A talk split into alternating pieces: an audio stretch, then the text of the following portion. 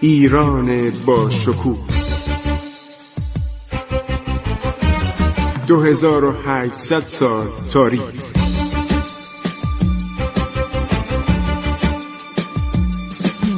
عبور از تاریخ.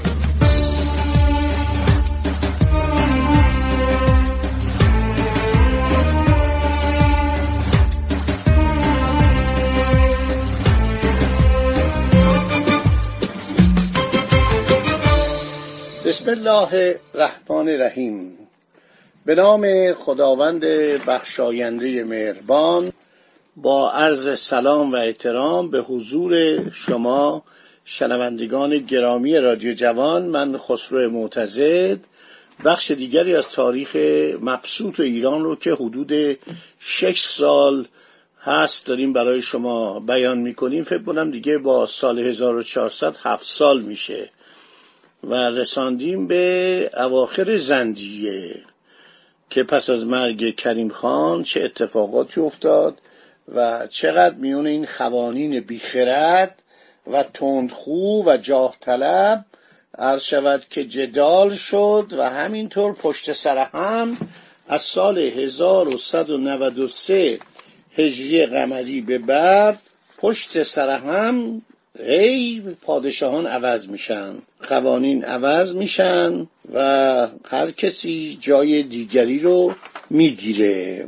خب آقا محمد خان قاجارم که فرار می‌کنه به وسیله امش که همسر کریم خان بوده خبردار میشه که کریم خان مرده و فرار می‌کنه و میره به طرف استراباد که حالا ماجراهاشو مفصل براتون می‌گویم. خب ما به سلطنت زکی خان و مرگش پس از صد روز حکومت اشاره کردیم. به سلطنت صادق خان برادر تنی کریم خان موسوم و ملقب به استزهار و دوله که رفت بستر معاصره کرد گرفت.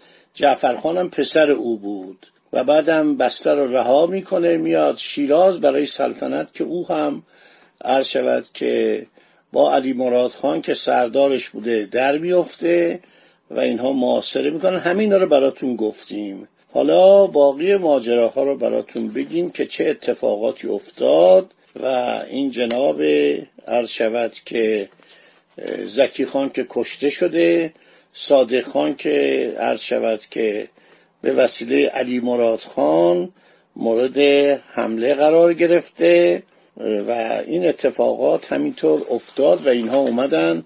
این ابوالفتح خان یا ابوالفتح شاه پسر کریم خان رو از سلطنت اسب کرد صادق خان و همین بود که دستور داد متاسفانه چشم او رو درآوردن. از این جنایات زیاد اینا می‌کردن. بعد یه سری از پسران صادق خان مثل علی نقی خان عرض شود که اردوی علی مراد خان رو شکست میده.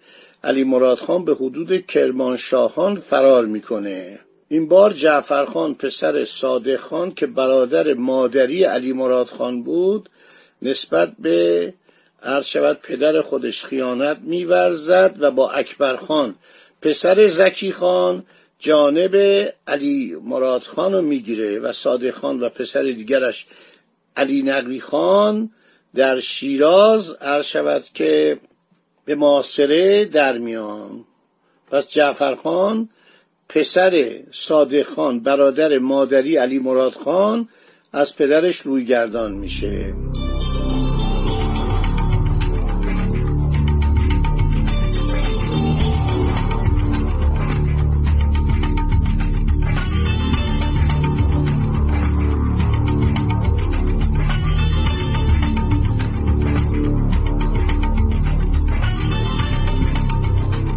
پس از نه ماه معاصره علی مراد خان در محرم سال 1196 شیراز رو می‌گیره. صادق خان و علی نقی خان رو می‌کشه. خب ابوالفتح خان و پسران دیگر کریم خانم که بعضیا می‌گویند که صادق خان او رو کور کرد. بعضیا می‌گویند نه علی مراد خان او رو کور کرد و پسران دیگر کریم خان را کور کرد. اینو عباس اقبال آشتیانی در کتاب خودش نوشته. در منابع دیگه من خواندم که صادق خان این کارو کرد. صادق خان ابوالفتح خان رو کور کرد. بعد در ازای خدمتی که جعفر خان پسر صادق خان نسبت به او کرده بود حکومت کردستان را به او واگذاشت. علی مراد خان بعد از آنکه از جانب زندیه آسوده خاطر شد در اصفهان قریب چل هزار سپاهی تهیه کرده به عزم تسخیر مازندران و استراباد و دفع قاجاریه عازم تهران شد. و از این نقطه پسر خود را از راه لار به فتح مازندران فرستاد. شیخ ویس خان پسر علی مراد خان که کمی بعد پدرش و سران دیگر زندیه ما این شیخ ویسان رو تا حالا نگفته بودیم. خب ایشون پسر علی مراد خان بوده و کمی بعد پدرش و سران دیگر زندیه به او ملحق میشن. اینا لشکرکشی می‌کنن. در سال 1198 شهر ساری رو فتح می‌کنن. آقا محمد خان که بنا به نوشته کتاب معاصر سلطانیه. اینم کتاب خیلی خوبیه. عرض شود که از روی نسخه موزه بریتانیا.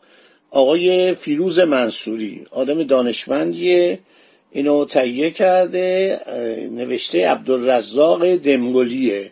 دیمبولی یا دمبولی که این کتاب معاصر سلطانیه خیلی کتاب خوبی اخیرا اینو مثل که مؤسسه اطلاعات چاپ کرده. خب شیخ ویسان اسمشو نگفته بودم. حالا برای اولین بار می‌گویم پسر علی مراد خان بس میره ساری رو می‌گیره. آقا محمد خان قاجر از اونجا فرار می‌کنه به استراباد. شیخ ویس خان یکی از سرداران خودش رو به محاصره استراباد میفرسته. استراباد یعنی گرگان. این سردار به علت یاری ترکمانان به آقا محمد خان و افتادن قحطی در میان سپاهیانش کاری از پیش نمی‌بره. ولی از شود دستگیر و مقتولم میشه. نه تنها کاری از پیش نمی‌بره بلکه دستگیر و مقتولم میشه. شیخ ویس خان پس از شنیدن این خبر ساری رو ترک می‌کنه میاد تهران پیش پدرش و مغضوب میشه. علی مراد خان میگه تو چقدر بیورزه ای و اینو از نظر میندازه.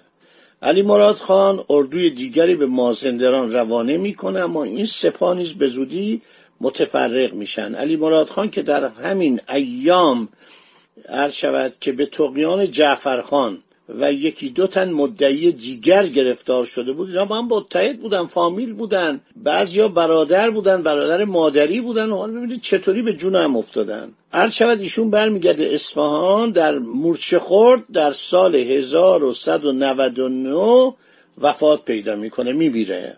پس از فوت علی مراد خان جعفر خان پسر صادق خان استثار و دوله برادر مادری علی مراد خان که در نتیجه خیانت به پدرش از طرف علی مراد خان به حکومت کردستان و خمسه منصوب شده بود در لشکرکشی علی مراد به مازندران بر او شوریده بود به اصفهان میاد. در قدم اول شیخ ویس خان رو می‌گیره کور می‌کنه. ببینید چه مملکتی شده. حالا 1193 کریم خان مرده. ببینید در ظرف این چند سال چه اتفاقاتی افتاده.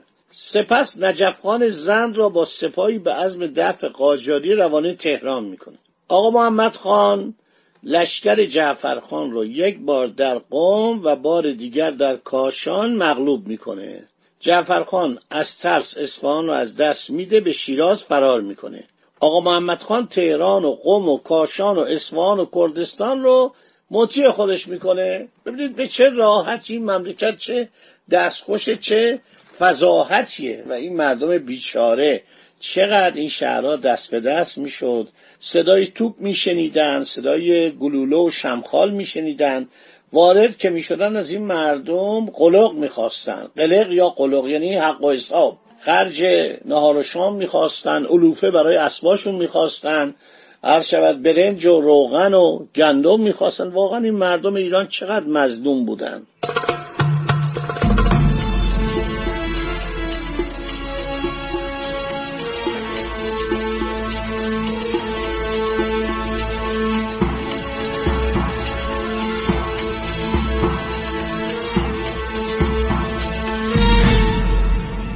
خیلی خوب.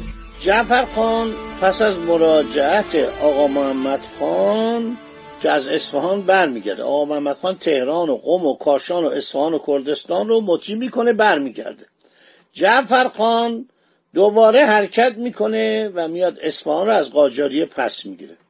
سال بعد در 1200 هجری قمری بار دیگر اونجا رو از دست میده و دوباره فرار می‌کنه به فارس. عجب مملکتی بوده. از این تاریخ تا سال 1202 پیوسته بین طرفداران قاجاریه و زندیه نزاع در میان بود. تا آنکه در همین تاریخ جعفرخان به توطعه بعضی از عمرای زند مسموم و مقتول میشه. حالا سید مرادخان سید مثل سیادی جانشین او میشه. پسر رشید داشته جعفر خان لطفعلی خان. که بسیار جوان بوده شجاع بوده در رکاب پدر شمشیر می‌زده. در این تاریخ معمول بنادر و سواحل خلیج فارس شده بود. چون از خبر قتل پدرش که عرض کردم که او رو مسموم کردن جعفر خانو مطلع میشه خودشو به سرعت به شیراز میرسونه و پایتخت رو از دست سید مراد خان می‌گیره. گفتم سید نخونید سید سید ماهی سیاد. اینم یه اسم زن بوده. توطعه کنندگان در قتل پدر رو می‌کشه در سال 1203 بر تخت پادشاهی تکیه می‌زنه. خیلی خوب. بس 1203 ایشون پادشاه میشه. شش سالم بیچاره بیشتر پادشاهی نمی‌کنه در 1209 مغلوب میشه. لطفعلی خان که آخرین پادشاه خاندان زن به حساب میاد پسر جعفر خان یعنی نواده برادری کریم خانه. یادتون باشه که صادق خان همون صادق خان بی تدبیر و خوشگذران و عیاش و شود دشمن ابوالفتح خان پدر بزرگ اینه. پس این میشه نوه برادری کریم خان. مدت شش سال این بیچاره بیشتر سلطنت نمی‌کنه ولی فتوحات زیادی می‌کنه. مثل جلال الدین منکبرنیه که پسر سلطان محمد خارزشاه بود. اونم خیلی شجاع بود چنگیز ازش تعریف می‌کرد.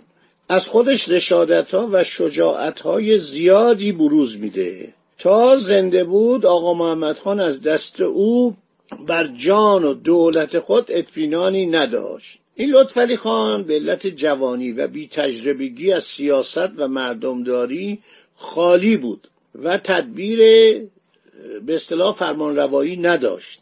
به علت غرور و جلب به نصیحت خیراندیشان گوش فرا نمی‌داد.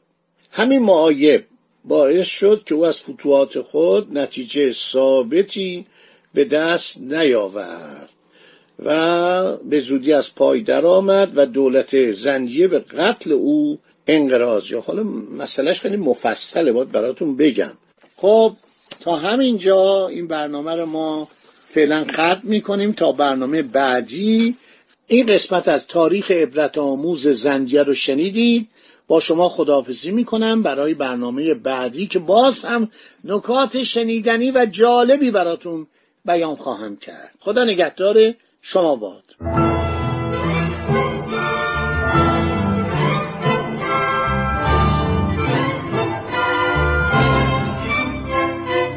عبور از تاریخ.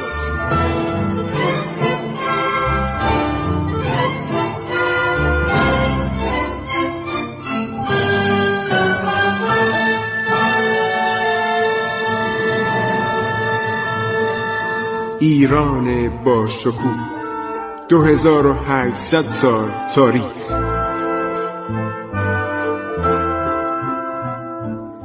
سرگذشت ایران ما به روایت خسرو معتزه